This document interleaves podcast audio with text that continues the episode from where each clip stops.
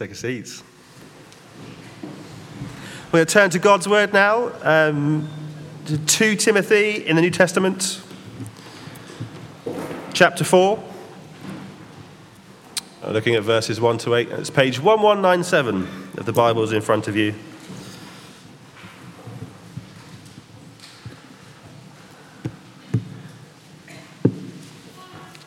2 Timothy chapter 4. In the presence of God and of Christ Jesus, who will judge the living and the dead, and in view of his appearing and his kingdom, I give you this charge preach the word. Be prepared in season and out of season. Correct, rebuke, and encourage with great patience and careful instruction. For the time will come when people will not put up with sound doctrine. Instead, to suit their own desires, they will gather around them like a great number of teachers to say what their itching ears want to hear. They will turn their ears away from the truth and turn aside to myths. But you, keep your head in all situations, endure hardship, do the work of an evangelist, discharge all the duties of your ministry. For I am already being poured out like a drink offering, and the time for my departure is near. I have fought the good fight. I have finished the race. I have kept the faith. Now there is in store for me the crown of righteousness, which the Lord, the righteous judge, will award to me on that day. And not only to me, but also all who have longed for his appearing. Darren. Thanks, Ben, for reading to us. Should we pray together? Father, may the words of my mouth and the thoughts and meditations of all our hearts be pleasing in your sight, Lord, our rock and our Redeemer. Amen. Why do they do that?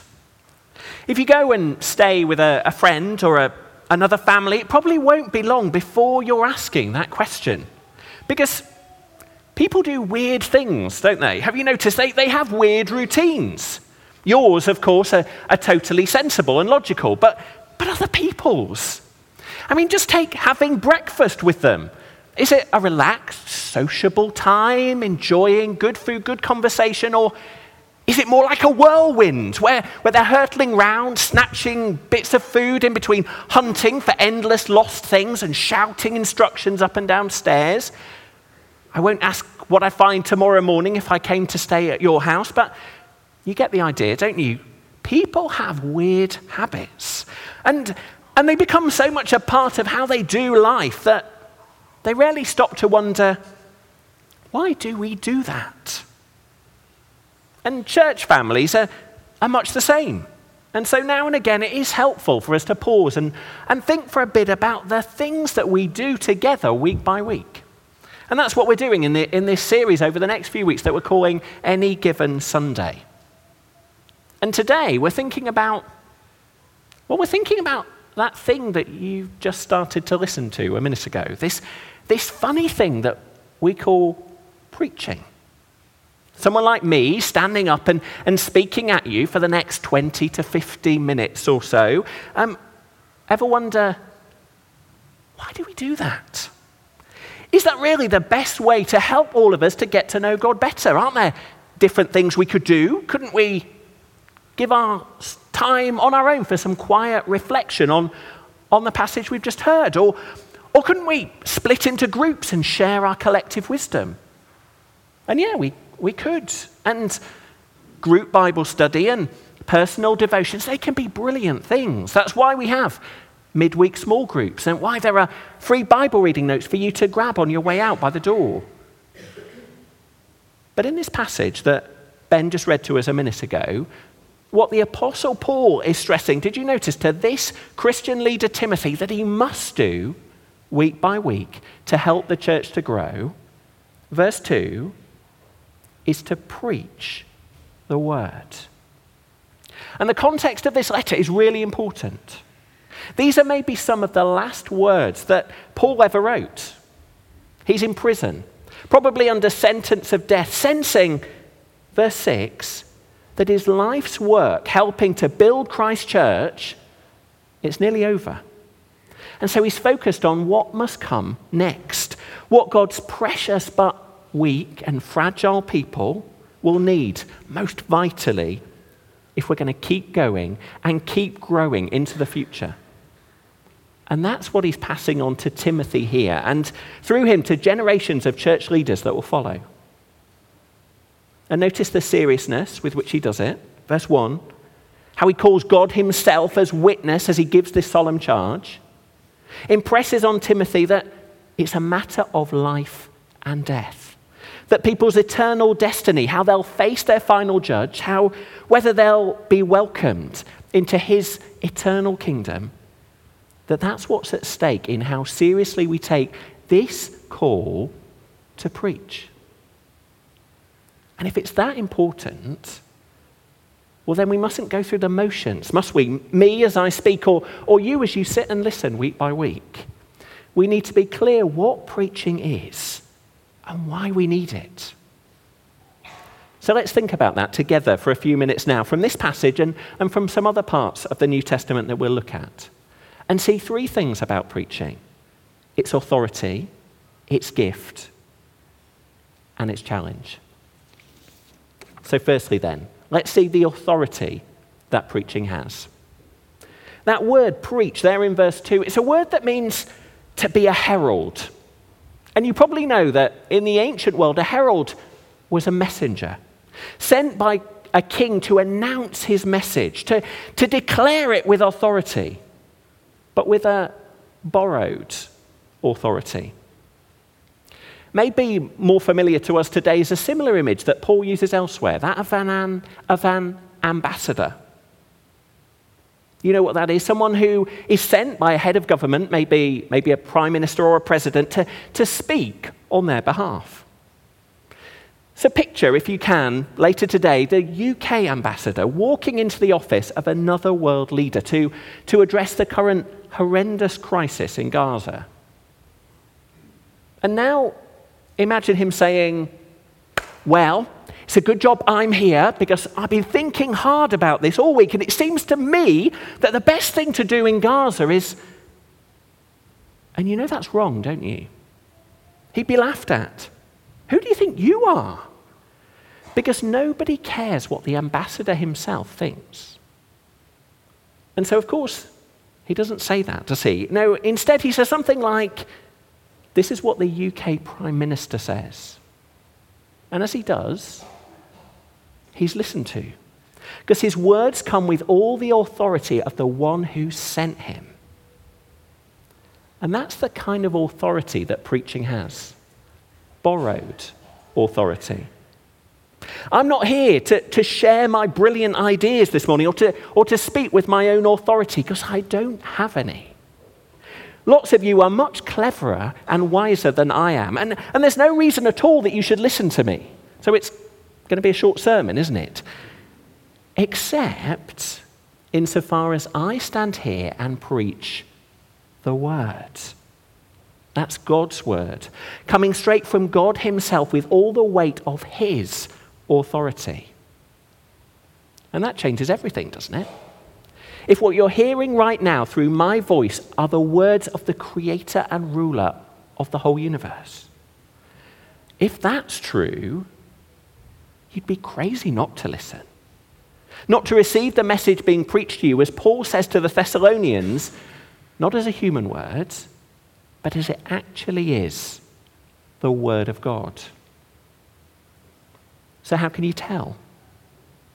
Well, by seeing where I'm getting it from. Whether it comes from where Paul points Timothy in the verses right before our reading. Just flick back to, to 2 Timothy chapter 3, verse 16. Where's it to come from? From Scripture. The words of the Bible that Paul calls there God breathed. God's words breathed out by him through human beings the Old Testament prophets, the New Testament apostles, and faithfully written down and preserved for the church for all generations, so that you and I can be totally confident that the words of this book come as directly from God's own mouth as my breath comes from mine. Timothy, he wasn't an apostle, he couldn't speak for God directly, and no human preacher can today. Don't ever trust anyone who claims to. But when a fallible preacher like me stands up and faithfully shares what God says in this book, well, then listen. Because it's God's word coming from God's mouth with all of God's authority. And that means that, that you've got a tricky balance to strike as I preach, haven't you? On the one hand, to, to listen carefully, to, to weigh what I'm saying, to be sure that it really is what God's word says. That's why we encourage you to have a Bible open and see for yourself where I'm getting it from. But at the same time, there's a challenge to listen humbly. Not be so busy evaluating, ticking the bits of the sermon you like, crossing the bits that you don't, that you never stop and submit to its authority. And maybe that's particularly a danger for, for some of us if we have jobs during the week where we're always, well, in charge, sifting the data, interrogating options, making decisions. And then it can be hard on Sundays, can't it, to switch that off, to stop being the boss and humbly submit to God's word. And maybe that's one reason why we're to hear the Bible preached to us, not just to read it ourselves or talk about it in small groups, good as those are, but because I think it's easy for us to do those things and stay in the driving seat. Feel like I'm still the one in control, sitting over what I'm reading. Whereas faithful preaching comes and confronts us with an authority from outside of me. And it helps me to bow my stubborn heart humbly under the word of my King. The authority that preaching has. And then, secondly, see the gift that preaching gives. Because it's possible for us to acknowledge God's authority as His word is preached, and yet imagine that God Himself is somehow distant from it, to that He's approving of it, commanding it, but keeping at arm's length. And then it's easy to start thinking of preaching in cold and impersonal terms, kind of like a, a weekly download of God given information for me to process. And true, God's word preached isn't, it's not less than information.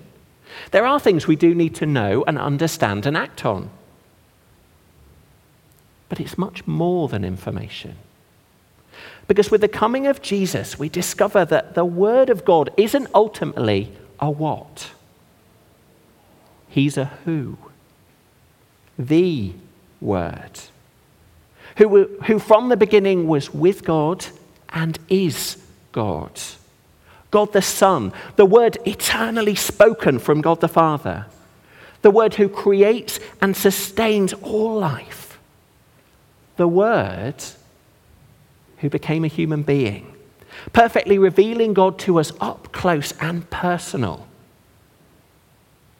And do you realize that He's the Word who comes to us in this funny thing called preaching? Not a what, but a who. We proclaim Him Paul tells the church at Colossae, because every faithful sermon speaks forth Jesus, as every single part of the God breathed written word leads us to Him, God's living word. If you're still in 2 Timothy, flick back a page and, and see how Paul starts the letter, how he describes the message he's preaching there. See what it says, chapter 1, verse 1. He calls it the promise of life that is in Christ Jesus. And you know, don't you, that promises are powerful things. Because a promise, it isn't just words, it's a personal commitment. There's a sense that you give yourself to someone when you make a promise. You'd have witnessed that beautifully if you'd been here last Saturday at Angus and Elizabeth's wedding. As the two of them stood and made their vows to one another, all that I am, I give to you. All that I have, I share with you. In that moment, they weren't just relaying useful information, were they? Angus just thought that would be helpful for you to know. That's not what's happening. In their words of promise, they were giving themselves wholesale and lifelong to the other person. Those promises, they weren't just data, they were the most intimate gift. And we'll listen to preaching quite differently when we realize that's what the Lord Jesus is doing to his bride, the church, any given Sunday as his word is preached. He's not messaging us from afar, he's coming close and giving himself to us as he speaks his gospel vow. All that he is, his perfect goodness, trustworthiness, and love. All that he has, the sin covering, life giving righteousness he's won through his death on the cross and his rising in glorious resurrection, all that, all ours, as he gloriously, graciously gives himself to you and to me in his promise. And when we grasp that, we'll no longer listen to sermons with, out of duty, but increasingly with delight. Start to see preaching as the ordinary but astonishing means of God's grace, of Christ the Word coming to us. Not because we've spent the week making ourselves lovable or done enough to pass the test or get ourselves into his good books, but because he's vowed to love us in all our mess and sin, and he will never break that promise. So, have you come this morning? Weird as it sounds, like a bride on her wedding day, eager to meet him delighted to trust yourself to His love and care. Because He is the gift that preaching gives. But then finally, see as well the challenge that preaching is. Because if Timothy's going to go on preaching this glorious good news message of this good news God, then Paul knows that he needs to realize that all too often we won't want to hear it. And why? Why would that be? Well, look back at chapter 4 and the end of verse 3. Paul says, It's because we have itching ears. That's a funny idea, isn't it? But, but you know what it's like, don't you, to, to have an itch? You know, maybe just out of reach, halfway, halfway down your back. It's, it's maddening, isn't it? You just want to scratch it. And and it's hard to think about anything else when you do because all your attention and your energy goes on trying to reach that itch, even if it's harmful. Maybe, maybe you've had a dog who's needed one of these, a scratch collar, to, to keep it from, from scratching a wound and getting it infected. Because the, the pull of the itch is too strong, even though it's bad for them. And Paul says that all of us, by nature, are like that in our listening, itching to be told what we want to hear, what'll give us what we think we need, what'll pat us on the back, tell us we're in the right, affirm us in the choices that we want to make.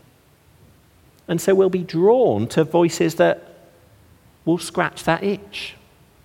For Timothy's listeners, that was the latest trendy teachers, and for us, well, there are so many things, aren't there? The friends we choose, the, the TV we watch, the influencers we follow, the social media we consume.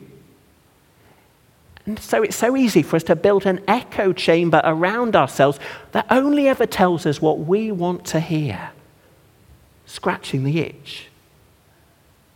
No matter the harm it might be doing, the infection, it might be letting into the wound. No matter if all the time it might be keeping us from hearing the word of truth, the only thing that can fix what's really wrong. Last year, some, some friends of ours, their teenage son was diagnosed with something called scoliosis. It's where, where the spine starts to twist and, and curve to the side. In his case, so severely that it started to affect his breathing. And so he needed an urgent and painful operation to, to straighten his spine, to force it back into its right shape. The operation, it sounded horrendous. I don't imagine that he or his parents wanted to hear anything about it. But it was the only way back for him to healthy, normal growth.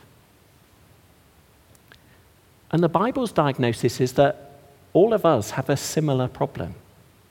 Not curved spines, but curved hearts, twisted selfishly in on ourselves and away from God's life giving goodness.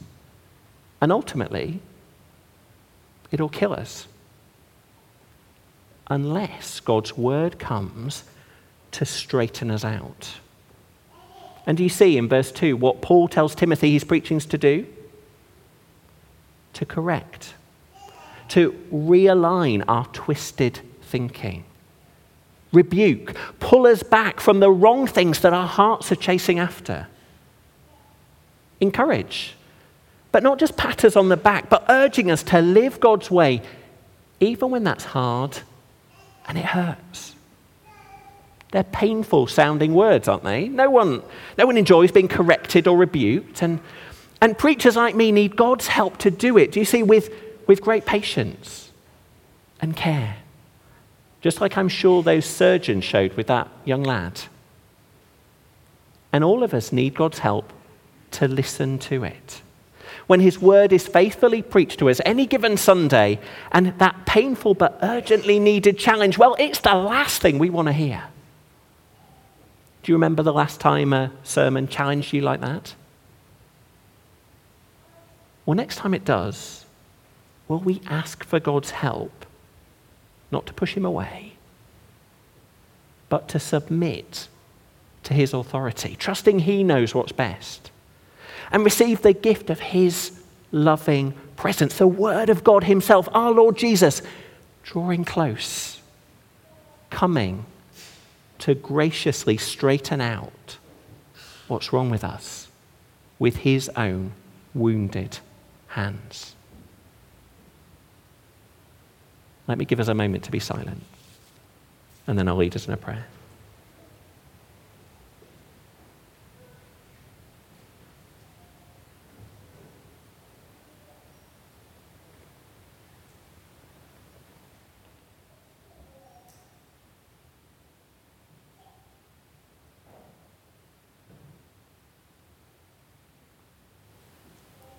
Father, thank you so much that you love us and so you speak to us.